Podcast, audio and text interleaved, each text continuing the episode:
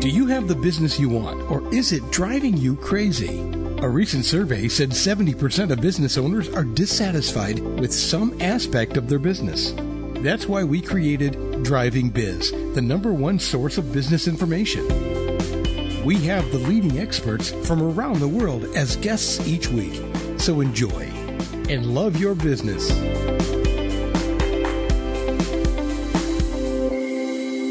Ladies and gentlemen, our next guest is Curtis L. Jenkins, who's an author, an award winning project management professional, a keynote speaker, a Forbes contributor, and a philanthropist.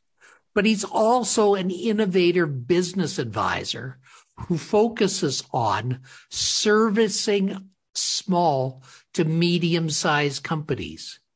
He specializes in enabling client growth, working directly with business owners with direct coaching and also developing and leading their advisory boards. Welcome, Curtis. Uh, thank you. Thank you for having me. Appreciate it. Well, recently you wrote a book that is influencing a lot of people with what you call the realization framework. What do you mean by that? And why did you write that book? Yeah, so um, this is my second book, actually. And I wrote the first book called The Only Job Search Book You'll Ever Need. And I wrote that book because I got laid off and I apply principles where I don't look for jobs, they look for me. So I sat down with a marketing group, and what I thought was the second installation of that book. Well, they interviewed me and asked me a number of stories, uh, a number of questions, and I started telling my stories.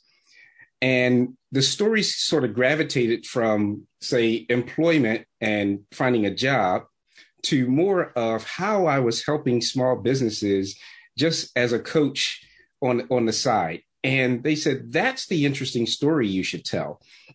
And so that's what made me say, okay, well, let me look at my years of working with these small businesses and also combining with my large and mid-sized business experience and pull all the documentation together. And lo and behold, I had a body of work. And so they convinced me to put it together and, and write it. And so then it was how do I make the transition for the small business owner, the ones that I've been coaching? I sort of had this process. And, but the process just didn't have a really good name for it, something that people can relate to and understand so that it bridges the gap between a small business owner behaving like a big business owner so that they can grow their businesses to seven and eight figures. And I had already trademarked the art and science of vision to reality. And that was going to be actually the name of the book. But, you know, after some coaching and working with others and key people in the industry, I came up with what I call the realization framework experience because there's five steps in that you know it goes from vision evaluating people calculating cash flow developing or clarifying through a clear plan and then realizing and so i said this is an easy way for people to understand and i'm going to trademark this thing and so, we're going to go into each of those in a bit more depth sure. but how does it feel to have brought your life work to life, so to speak. Oh yeah, so it feels tremendous, especially especially when my own personal vision is to help 1,000 small businesses a year. And so, why do you want to do that, Curtis? Well, look, roughly half of the private workforce works for small businesses, which makes which makes up 99% of the businesses in the U.S. So, how do you go from being successful to significant? That's a good way to make an impact. And so I wrote the body of work so that the body of work can be there when I'm not, so that people can learn, understand, and thrive. And if I can help a small business owner feed their family uh, just because I can teach them something, you know, teach, uh, don't don't show, uh, don't give it to them, but feed them a fish. I forget what the parable is. My apologies, but yeah, but you understand what I'm saying. If you give a person a fish, they just right. have a fish today. That's but right. if you teach them how to fish, Yeah, It'll have fish forever. That's right. And I wanted to just give out as much fish as I could with my stories. So, so how far off are businesses today from reaching their mark? well, that's uh it's not an easy question, but I'll tell you my experience. My experience says that when people go into business, they really they, they're passionate about what they do, they're passionate about what they offer, and they go into it with the mindset that you know they don't want to work for somebody, but they're going to be financially free. And so that gap or that distance or how far off is that I find that what they've done is they went from a 40 hour a week job to an 80 an hour a week job versus If not running- more. if not more running a business and i was being generous when i said 80 hours a week right so it, businesses are far off because they're not making the connection to their vision and have a clear path to it and then when other people in the business ecosystem come along they should just fit in like a puzzle piece but if you don't understand how to give them their role in it and they don't buy into it and they don't have purpose with it then they're not going to make it. Or if they don't have the cash flow, right? And and just getting a bucket of money does not make you successful. You got to understand how that money will transform your business. And so you need that education. So there the businesses that I've worked with, uh, they were far off, but not so much after. Okay. So let's go through those five five processes that you find are so important. Okay. So uh, let me re- re- rephrase them first. So it's visualize, evaluate, uh, calculate, clarify, and realize. Okay. So So, let's go through step number one. Step number one, visualize. So, visualize is how do you become more of an inspirational leader and champion to the people in your business because you know exactly where you're going and even to yourself, right? Coming up with a compelling vision, seeing what the destination is, and being able to articulate that destination. Uh, to give you an example, um, I, I have uh, clients that first start off talking about their vision being in monetary terms, right? So I want to be a $12 million business. And okay, why that number? It's just random. That does not motivate your employees. But you get a vision where you say, look, I want to become the largest minority supplier, uh, minority contracting firm in the uh, East Coast, right? And so, you know, that people can say, okay, I want to be a part of that. Um, and and there's so many different ways. Like for me, I want to help a, a thousand small businesses uh, realize their vision and missions for their businesses. Okay, well, Curtis, how are you going to do that? And then you talk about what are your goals and objectives that you build off of that. And then what do you need? So that's what I mean by vision having a clear view of where you're trying to go. Can you give an example from one of the companies that you've worked with?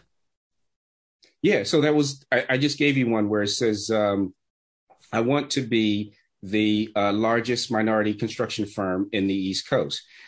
There's a, there's another part to that, and I want to pattern our business after Turner Construction.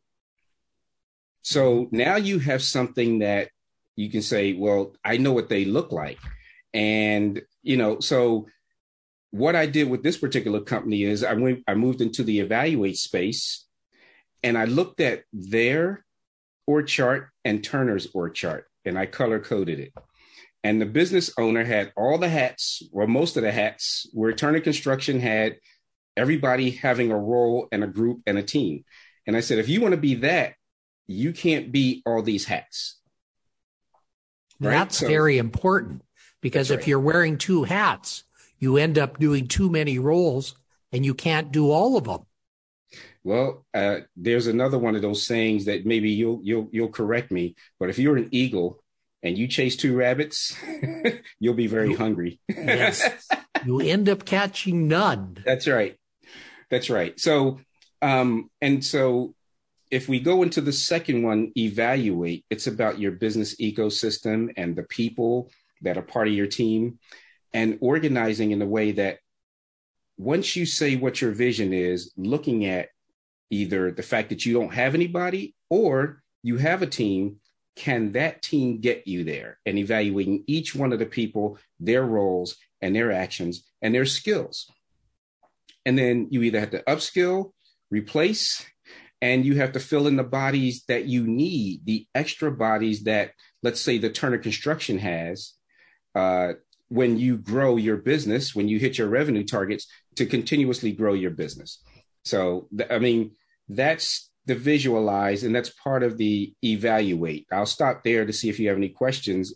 Otherwise, I'll continue on. So, so we have our visualization. Yeah. Now, are we going on to a second point with evaluation, or is that still part of the visualization process? No, no. I, I had went on to second to the second point, right? So cool. That I just wanted to be sure, so yep. our listeners are following us uh, completely.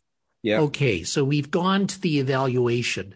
Do you want to add more to the evaluation process? So the evaluation process again focuses on your current people ecosystem do you have all the right people in place? Do you have an accountant, a lawyer? Do you have all the right skill sets? Are the people performing that you have at the level that you need them to? Do they understand the vision? And so you have to develop sort of a gap plan with people as well. And so that's what the evaluate is. Evaluate your employees, your team members, your customers, your suppliers, uh, and your advisors, whether they're formal or not. But what in your business ecosystem, how can the people help you get there? That's huge. So, is there a third process you'd like to go through? The third is uh, calculate. And this is about cash flow.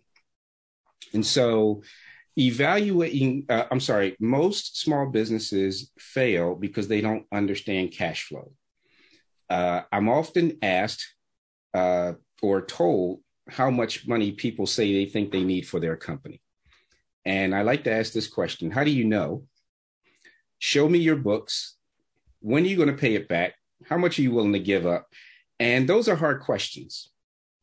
And so, after digging a little bit deeper, I say, Show me your financial reports show me what you do and what you evaluate on a quarterly basis or even a monthly or a weekly basis. And i'm finding that they're not they're not behaving like big businesses do. In my experience in corporate uh, america you always go over your numbers. You share those numbers. You look at the gap plan between what your target was or is and where you ended up. And then you have to answer for what you're going to do to make up that difference right and what the market conditions are and, and things like that to, to make you refocus your strategy. So when I talk to small businesses, I find that they are struggling with just living, and it's a term that I use, payroll to pay payroll, right? Because we've heard the term living paycheck to paycheck. And the experience that I have is when people are looking for money, they're really looking for ways that they can employ their workforce while they work through something else uh, to get to the next level. Well, that's important because, you know, small businesses are cash flow intensive, at least for a couple of years. Absolutely. And so I do a cash flow exercise. And that exercise is let's look at, uh, first of all, what are our targets, right? So, an example of a business where we said we were going to do $5 million a year um, break that down into a week. That's $96,000 a week in top line sales. Okay, so now you have your targets. Okay, and then how are we going to get there? Who's the people that's going to participate in that exercise in the sales? But every week, how did we do? Did we get the 96,000? Okay, if we didn't, what happened? What do we need to do to remediate? And what's the exercise to, to make up? Because we got to go in the next week as well. And it's those exercises that you have to do from a cash flow planning perspective. And are you bringing in enough money to cover it on the expense side? So we also look at the expenses and do some exercises to make sure that we root out all the expenses that are non necessary. Uh, and if you have to make a decision on when to spend the next dollar, we develop a democratic way or a way, a process in order to say, this is how I'm going to spend it. But business is all cash, it's cash and people. For sure. Now, what is the fourth point on your list? The fourth point is called clarify, and that's clearing the fog. So you got this great vision. You think you have the people lined up to it and you have the dollars lined up to it, but you need a good plan. I alluded to part of the planning in that you break down all your tasks into daily, weekly, monthly, quarterly, and annual activities as it relates to the budget that you created, your cash flow, the people. And so the root of who I am and what I do is is in planning, right? So this is my sweet spot. This is the way that I challenge everyone when they say they have a dream and they want to get somewhere, the art and science of vision to reality, I help them break that down. And so you come up with a plan that's going to uh, help you manage your budget. You come up with a plan that allows you to meet with your people on a weekly basis to review uh, the plans. You come up with a plan, you come up with a risk mitigation plan. You got, I mean, who knew there was going to be a pandemic? No one. Um, but now that you've had that experience, how do you say to yourself, if I have something so devastating, what am I going to do? And how do I plan for that, right? With reserves. Uh, what if the government will not offer loans anymore? How do I plan for that? Um, and so just position, positioning yourself to be able to behave in the way that uh, that says, look, this is what we're going to do should these events happen. And so having a good plan, not just the dream, not just the vision, but what is everybody going to do? What's their role? What's their responsibility? And what is the dollars that associate with that? That's number four. Okay, let's go on to point number five now. So, point number five is the part that keeps you from backsliding. And it builds in two points portions of accountability. The first one is measures and that is we measure how well we're doing against the plan, right? So we said we were going to get $96,000 uh, a week. Well, there's a sales plan. So how are we doing it? Um, are we collecting cash? Are we uh, measuring our EBITDA, our earnings before income tax, depreciation, and amortization, which is a big measure of the health of a company? Are we measuring our free cash flow? What are some of the measures we need to put in place that tells a story before the actual crisis hits so that we can act on it. So I create this, what I call a CEO dashboard with the companies, and I just help them define their measures so that they can see how they're doing. It's a report card that's up front that needs to be fed right by somebody they have to put the information in but measures is one the second one is i advise to have an advisory board people mentors who've been there, done that, they've ran this type of business, and or they have a specific type of specialty tied to your strategy. You're trying to beef up uh, with people, get someone in that's going to help with HR, uh, human resource. You're trying to figure out how to streamline your corp- your your organization so that then you want to look for additional funding. Let's get somebody that uh, has experience in raising capital.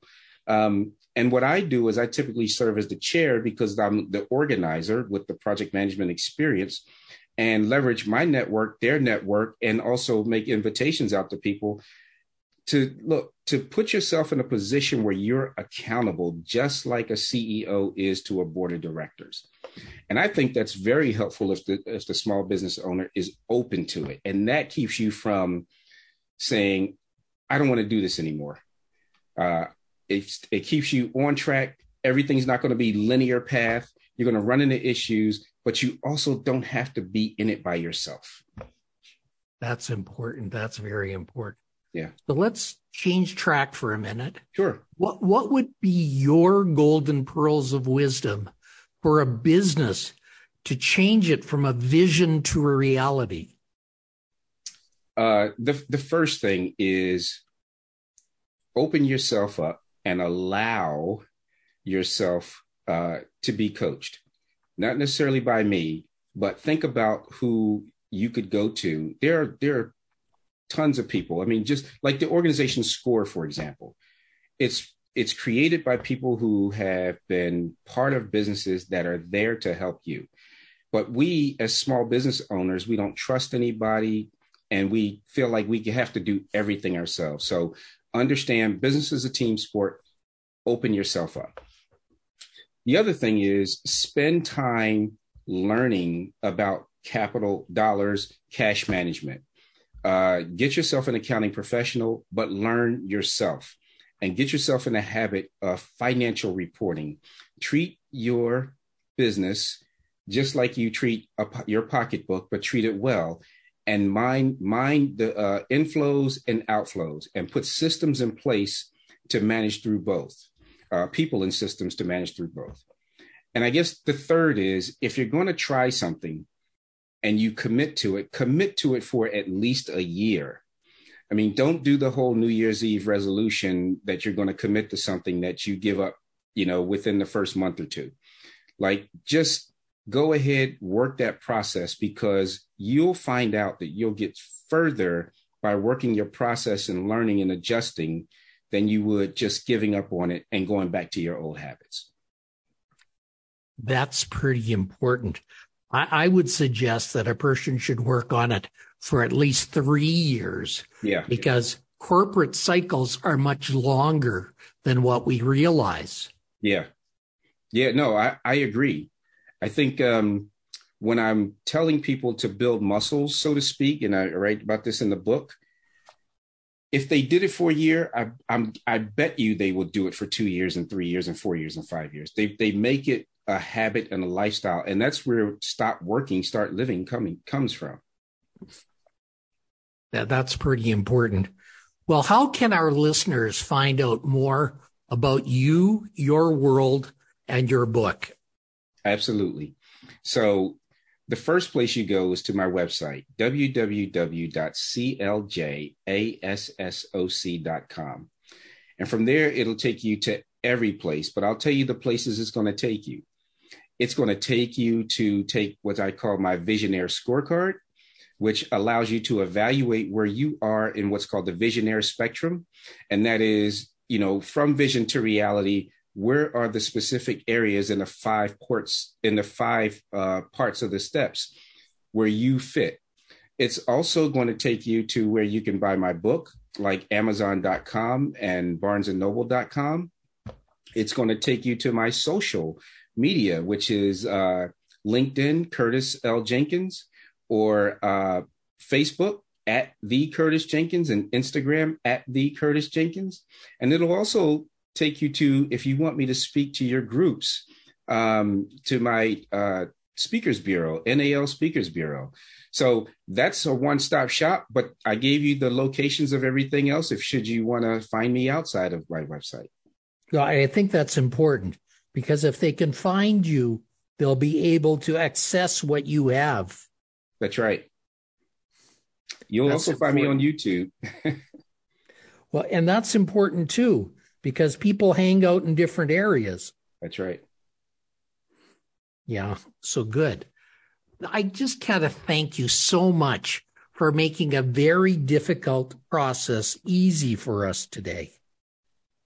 Oh, it's my pleasure. And, you know, I've always said, uh, and and I get pushback that I'm lazy, and what I I don't mean that I'm lazy because I do work hard, but I modeled the masters, and over the years, I've I've been afforded the opportunity to work with some really great people, and at the same time, using the creative side of my mind, finding out where the pitfalls are and and how people think because I think like them or used to, and knowing that you have to bridge the gap between where a person is and where they want to go and helping them do that. And when I finally figured out how to do that after spending an hour or two with a person and inspiring them, I wanted to be able to share this with the rest of the world, which is how I can help a thousand small businesses uh, thrive seven and eight figures.